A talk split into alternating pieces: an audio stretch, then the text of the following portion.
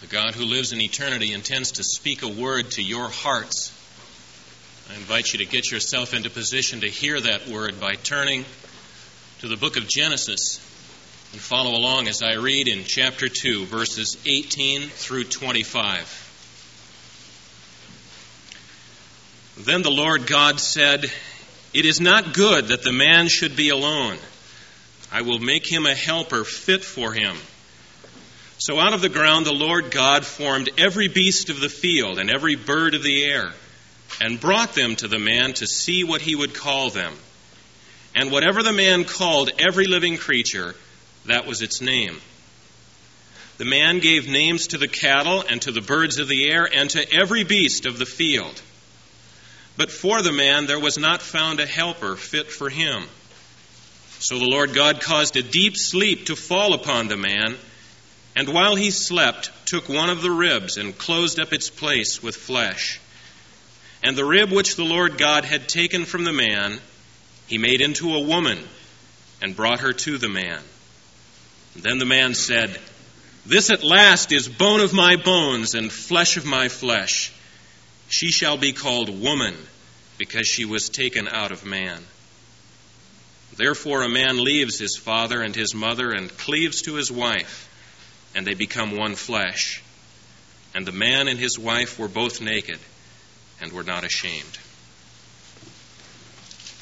Last week we focused attention on chapter 1 of Genesis, verse 27,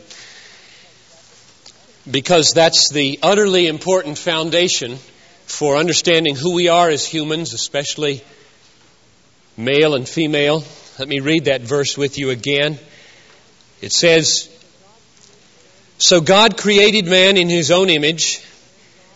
In the image of God, he created him. Male and female, he created them.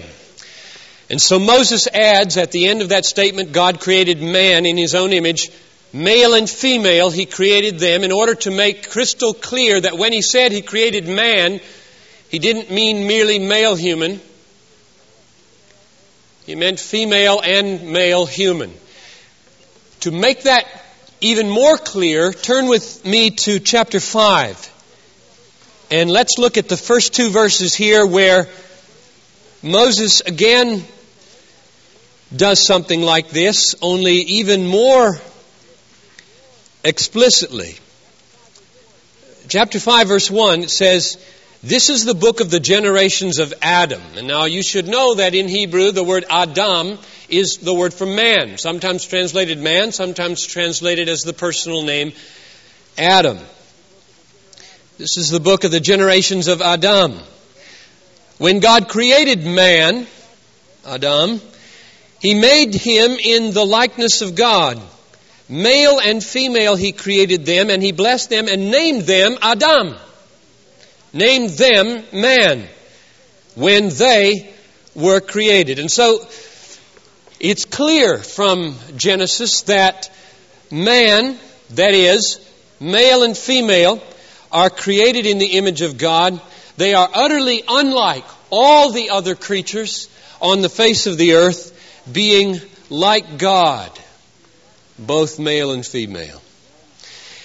And then I said that if we have been both created in the image of God, male and female, at least six things are implied. And I just mentioned them last week, and I want to take two or three minutes here to unfold them. I said it implies we are equal in personhood, equal in dignity, should have mutual respect, harmony, complementarity, and unified destiny. Now, let me take each of those and just put a few sentences behind them to unfold them. Equality of personhood between male and female means that man is not less human or not less a person for, say, having hair on his chest like a gorilla. And woman is not less person or human for having no hair on her chest like a fish. In other words, the differences between male and female have no bearing upon personhood and equality of personhood, no matter what they might seem to align us with. Second, equality of dignity means that both male and female are to be equally honored as in the image of God. Peter says in 1 Peter 2:17, honor all. There is even an honor that is to be paid to the most despicable of criminals. Say a Ted Bundy. Precisely because he is human, period. And that honor may, in fact, mean the death penalty. You treat a man differently than you treat a duck or a dog, even if he's a criminal. Third, mutual respect means that men and women ought to be equally zealous of respecting one another. And that respect ought not to be one directional. Created in the image of God, male and female should look at each other with a kind of awe. Tempered, but not destroyed by sin. C.S. Lewis made much of this that we are corrupted gods and goddesses, as it were, walking around on the face of the earth, and we ought to look into each other's faces with a kind of tempered awe that we are created in the image of God. Fourth, harmony means that there should be a peaceful cooperation between men and women, that we ought to oil the gears of our relationships so that there's teamwork, rapport, mutual helpfulness, joy. Fifth, complementarity means that the music of our relationship ought not to be mere unison, but that there ought to be the integrated sounds of soprano and bass and tenor and alto. It means that we ought to respect and make much of our differences and affirm them and value them. It means that male and female will not try to duplicate each other but will highlight in each other those unique qualities that are made for mutual enrichment. And sixth, unified destiny means that we are in Jesus Christ through faith fellow heirs of the grace of life. Men and women are in Jesus Christ destined to equal enjoyment of the revelation of the glory of the children of God. So, in creating human beings in His own image, male and female, God had something very wonderful in mind. He still has it in mind, and in Jesus Christ, He means to redeem it and recover it from the ravages of sin. And so last week we looked just briefly at what sin had done in this relationship that God had created. And I want to clarify that further this morning. In fact, this morning I had intended to spend just a moment on this and then virtually all the time on what the relationship was supposed to look like before sin entered the world. But the messages got all out of hand yesterday, and so today's title really belongs over next week's message. And if I were to retitle today's message, it would be Manhood and Womanhood Conflict and Confusion After the Fall. Something like that. In other words, I want to set the stage in a more extended way today about what sin has, has done to us, and I want to unfold for you the great confusion that I see in the world and in the evangelical church because of sin. Let's look at Genesis 3:16.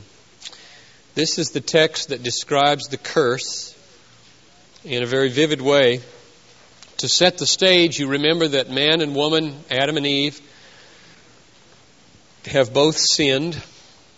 They distrusted God. They turned away from His loving kindness and provision and began to trust in themselves and their own wisdom for how to be happy. They rejected His word. They ate of the forbidden fruit. The tree of the knowledge of good and evil, they said, We will be like God. We'll decide for ourselves what's good and harmful for us. And now God comes and He calls them to account and He describes for them what the curse will be upon all of human life because we have fallen into sin. And this verse 16 of chapter 3 is very, very important for describing what sin has done to the relationship between men and women. I will greatly multiply your pain, multiply your pain in childbearing. In pain you shall bring forth children, and your desire shall be for your husband, and he shall rule over you. Now, that's a description of the curse. That's a description of misery, not a model marriage. This is the way it's going to be in history wherever sin gets the upper hand between men and women. But let's stop here now and ask what is really being said by your desire shall be for him and he will rule over you. What is really being said here? The key to what's being said is found in the parallel between the last words of verse 16 and the last words of chapter 4, verse 7. So I'm going to invite you to just go over a few verses, maybe a page in your Bible, to Genesis 4, verse 7. Now you remember the situation here?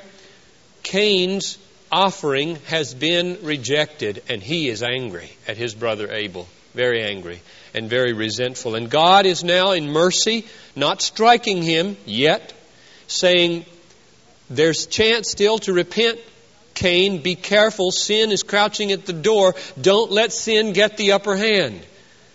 Now look at these words at the end of verse 7 because they are amazingly parallel to chapter 3, verse 16. God says to Cain, Sin is crouching at the door. Its desire is for you. Then the RSV says, But you must master it. Literally, to bring out the parallel, the words are identical in Hebrew. You shall rule over it. Now let's, let's just put this very clearly before us here. These words at the end of 316 and these words at the end of 4 7 because this is very important for understanding what 316 means. He says to the woman, Your desire is for your husband, he shall rule over you. And 4 7 says to Cain, Sin's desire is for you, you shall rule over it. Now let's just think about that for a minute. What does desire mean in 4 7? Sin's desire, Cain, is for you. It's crouching. What's the image of this crouching? I looked up that word crouching in Hebrew. It's found, for example, in Genesis 49, uh, I forget the verse, 49 9, I think, where a lion is crouching. So it's a picture of someone ready to, to, to uh, subdue, to devour, to conquer. So I think the meaning of desire in 4 7 is sin wants to master you. It wants to enslave you. It wants to conquer you. It wants to subdue you. It wants to devour you. But you instead should smash it. Now, let's go back to 316 and see whether or not that makes sense here. Because I think we ought to instead of jumping to conclusions that desire means sexual desire primarily in 316 let a clearer parallel that's very close determine for us what the meaning of desire is so i would take 316 to mean that he's saying to the woman that as a part of the curse your desire shall be for your husband, that is, you will want and find ways to, to overpower, to subdue, to exploit, to devour him. And he will use his brute strength to knock you down. when you try that. And that's the curse. He's stronger than you are. And it isn't going to work always. So, what really is being described in this ugly verse is a conflict between male and female that has marked so much of world history. Maleness, as God created it, is depraved and corrupted. And femaleness, as God created it, is depraved and corrupted. Now, what is the essence of depravity? What is the essence of sin so that we could get a handle on female depravity and male depravity in their unique spin offs in the relationship between men and women? Well, we all know what the essence of depravity is. The, eff- the essence of depravity is self aggrandizing, self reliant, self exaltation. That's the essence of sin. You saw it in chapter 3. God, you can say whatever you want about this tree. We know what's good for us, and we will do what we want to do because we want to be happy in the way we want to get there. That's the essence of sin. Rebellion against God, and then the spin off for men and women in this self aggrandizing, self reliant, self exalting depravity is very profound. Corrupted maleness, therefore, means self aggrandizing efforts to subdue, control, and exploit women for men's private desires. And the essence of corrupted and sinful femaleness is the self aggrandizing effort to subdue, control, and exploit men for her private desires. And the difference is generally in the different weaknesses that we can find to exploit. And they are, of course, very different. As a rule, men have more brute strength, right? And so they rape, they abuse, they threaten and sit lazily and snap their finger because if she doesn't do it, he can knock her down. The brute strength takes one form of exploitation and subduction. It's very fashionable to talk about that today, right? You can make a lot of friends, get a lot of applause if you point those things out. It's not so fashionable to talk about the sinfulness of women, which is just as clear in these chapters. It's just as true that women are depraved as men. They are not somehow evicted from the curse into this never, never land of non condemnation. Women are evil. Men are evil. Women are evil. Men are evil. We are depraved, male and female. There are female depravities and male depravities. Women don't have as much brute strength, but they know the ways to subdue men. She can very often run circles around him with her words. Women are, by and large, more adept at their language. And if she cannot do it with words, sinful woman knows the weakness of his lust. You know, if you've ever doubted the power of women to control men, ask yourself this question What is the number one worldwide marketing force? What is it? Well, you say sex. That's way too ambiguous. It is the female body.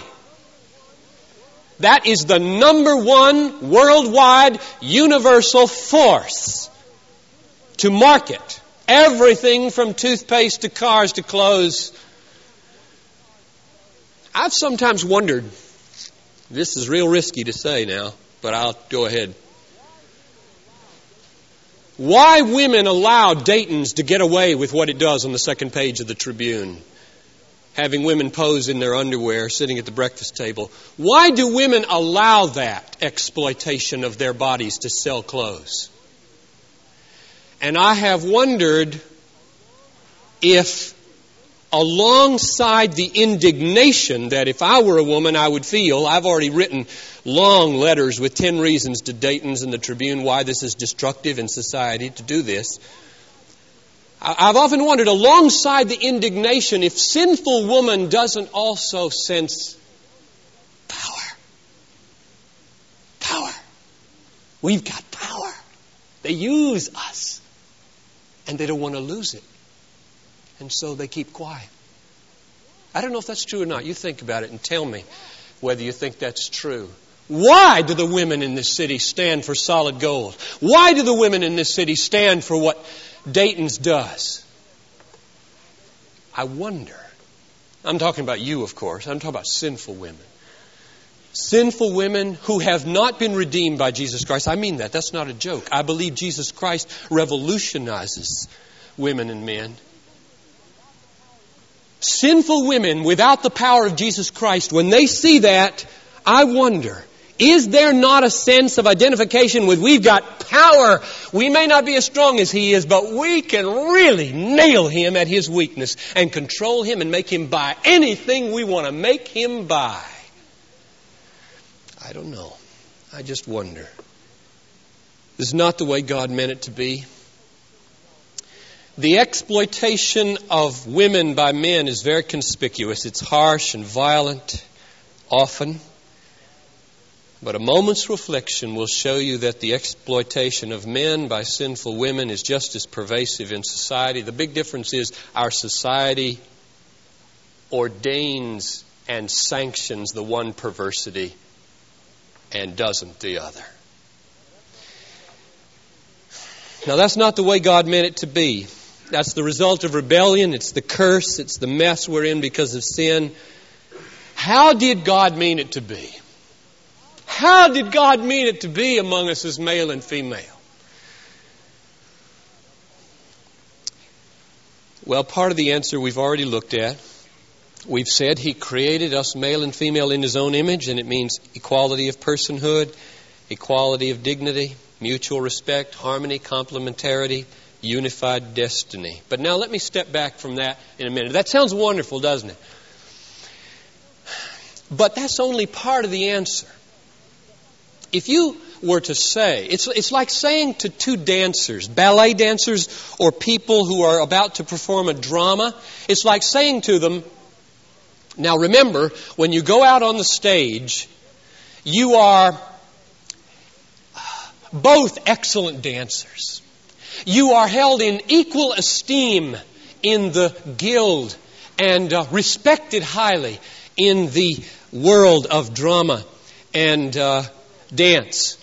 You must uh, respect each other and be complimentary uh, of each other's moves on the stage. And remember, you will both enjoy the applause and the limelight at the end. Now, that's important to say. That will transform in a significant way how the performance proceeds. But, if that's all they know, they won't dance. To dance or to do the drama, you have to know who's going where when. Who will fall and who will catch? Who will stand and who will run? Who will speak and who will be silent? If all you know is that you're to respect one another, you will not dance. There will be mass confusion on the stage if you are given six moral visions for how to respect one another you will stand there and bump into one another. I say it's only part of the answer, and today it is given as the whole answer.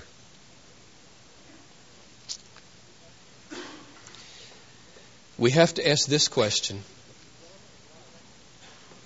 In the drama of life between man and woman,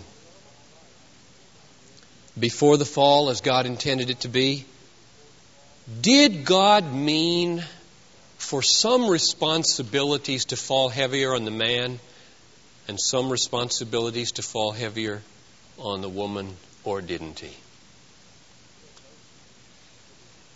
We've said both should be equally respectful of each other. But we must ask are they supposed to show respect for each other in precisely the same ways? Or are there some unique ways to respect as man and some unique ways to respect as woman? We need to ask yes, there's to be peace and harmony through mutual service, but might there not be forms of service peculiarly designed for harmony from the man? and forms of service peculiarly designed for harmony from the woman. You see how incomplete the answer is to say equal in personhood, equal in dignity, harmony, mutual respect, complementarity, and unified destiny. It doesn't tell you very much where the rubber meets the road in the kitchen or the bedroom or the office or the car or the beach.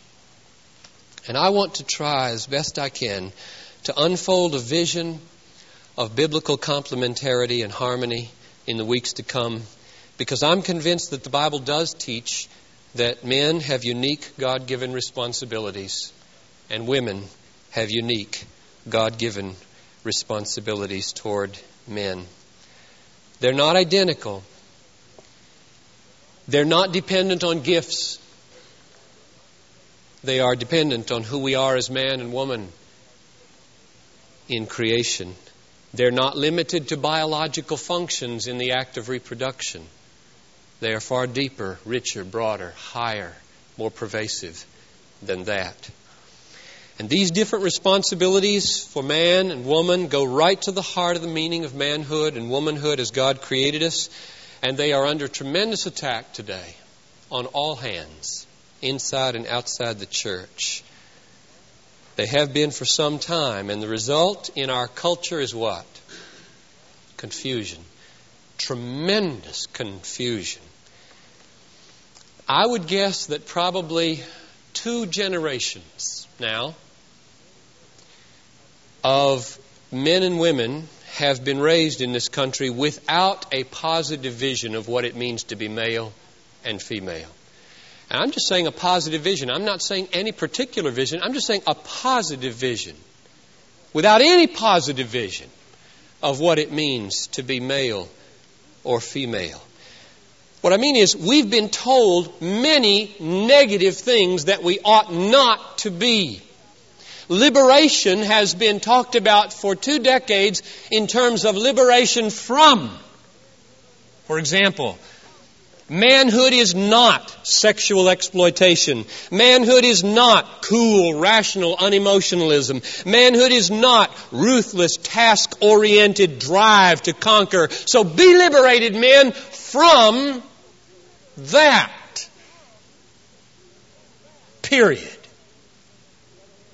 Or, on the other hand, womanhood is not boring domesticity. Womanhood is not homebound motherhood. Womanhood is not mindless emotionalism. Womanhood is not sexual compliance. So be liberated, woman, from that. Period.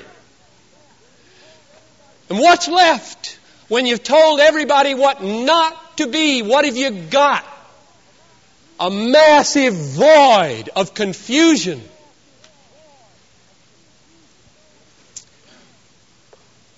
And what has it produced for us in the last 20 years? a tidal wave of homosexuality, epidemic of divorce, increase of violent crime for men who don't have a clue what they're on this earth to do.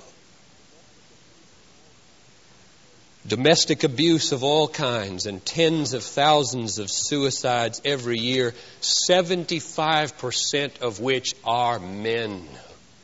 Frustrated defeated, depressed men who don't know what it means anymore to be a man.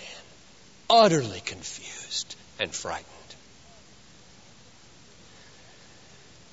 I think it's simply an abdication of our moral and spiritual responsibility to tell our young people today to avoid negative stereotypes and never to give them a positive, practical, biblical vision of what it means to be a man and a woman. What does it mean, Mom? For me, I'm a woman. What does it mean? And if all Mom can say is, well, it doesn't mean this, and it doesn't mean this, and it doesn't mean this, and it doesn't mean this, go find your way, my daughter. Or the same thing with our sons. Just don't do this, don't do this, don't do this. Now, discover for yourself what manhood really is. Why have we done that? Why? Well, it's because it's the path of least resistance, among other things. It is easy, easy, easy, easy to poke holes in negative stereotypes.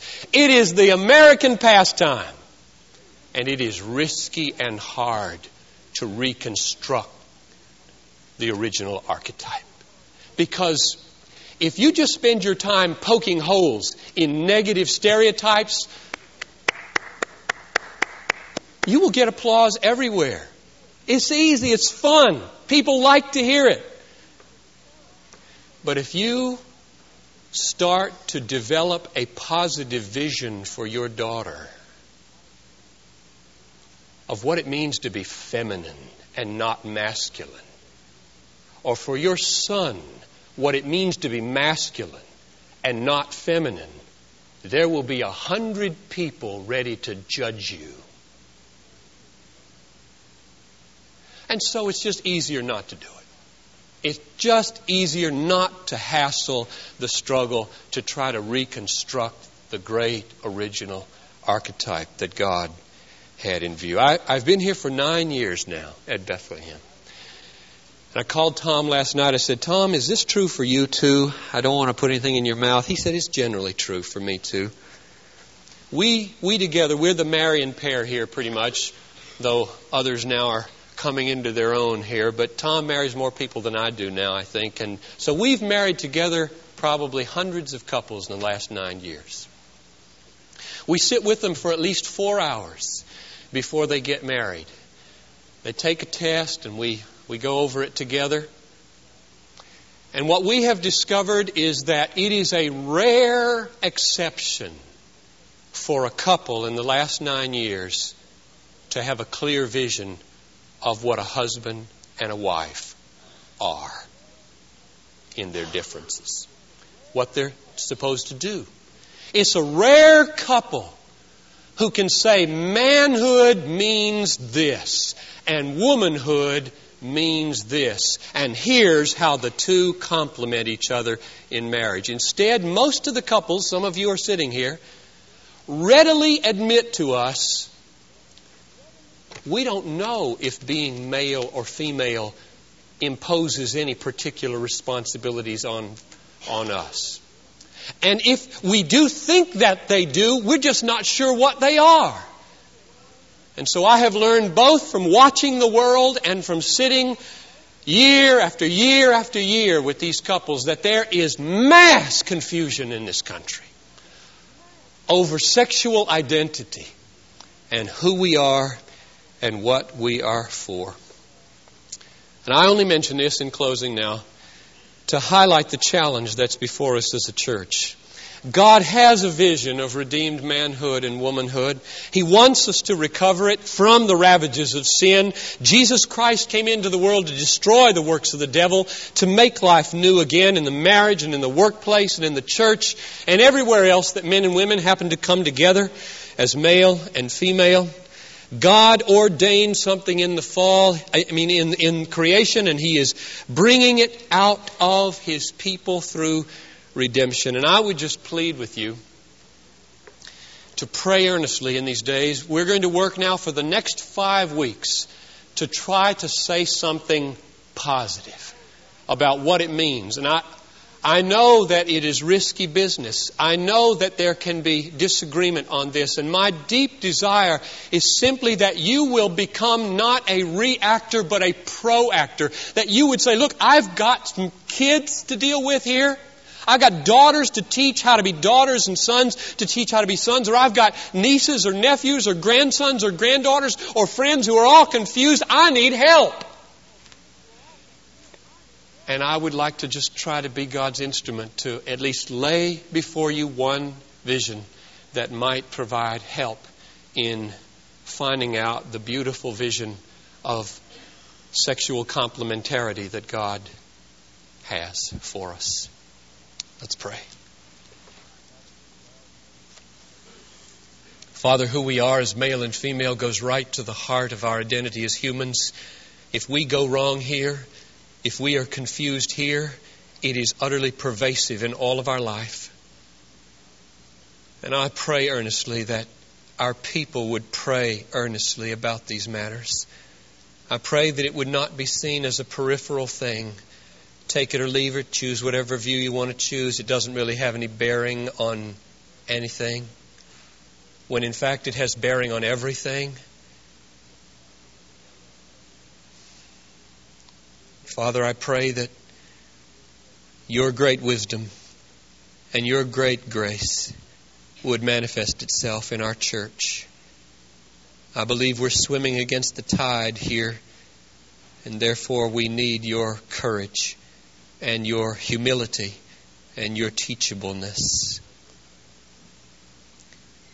Lord, lift up your people to consider these things. Make us bold, make us strong, make us wise, make us loving, make us full in our biblical understanding. I pray in Jesus' name. Amen.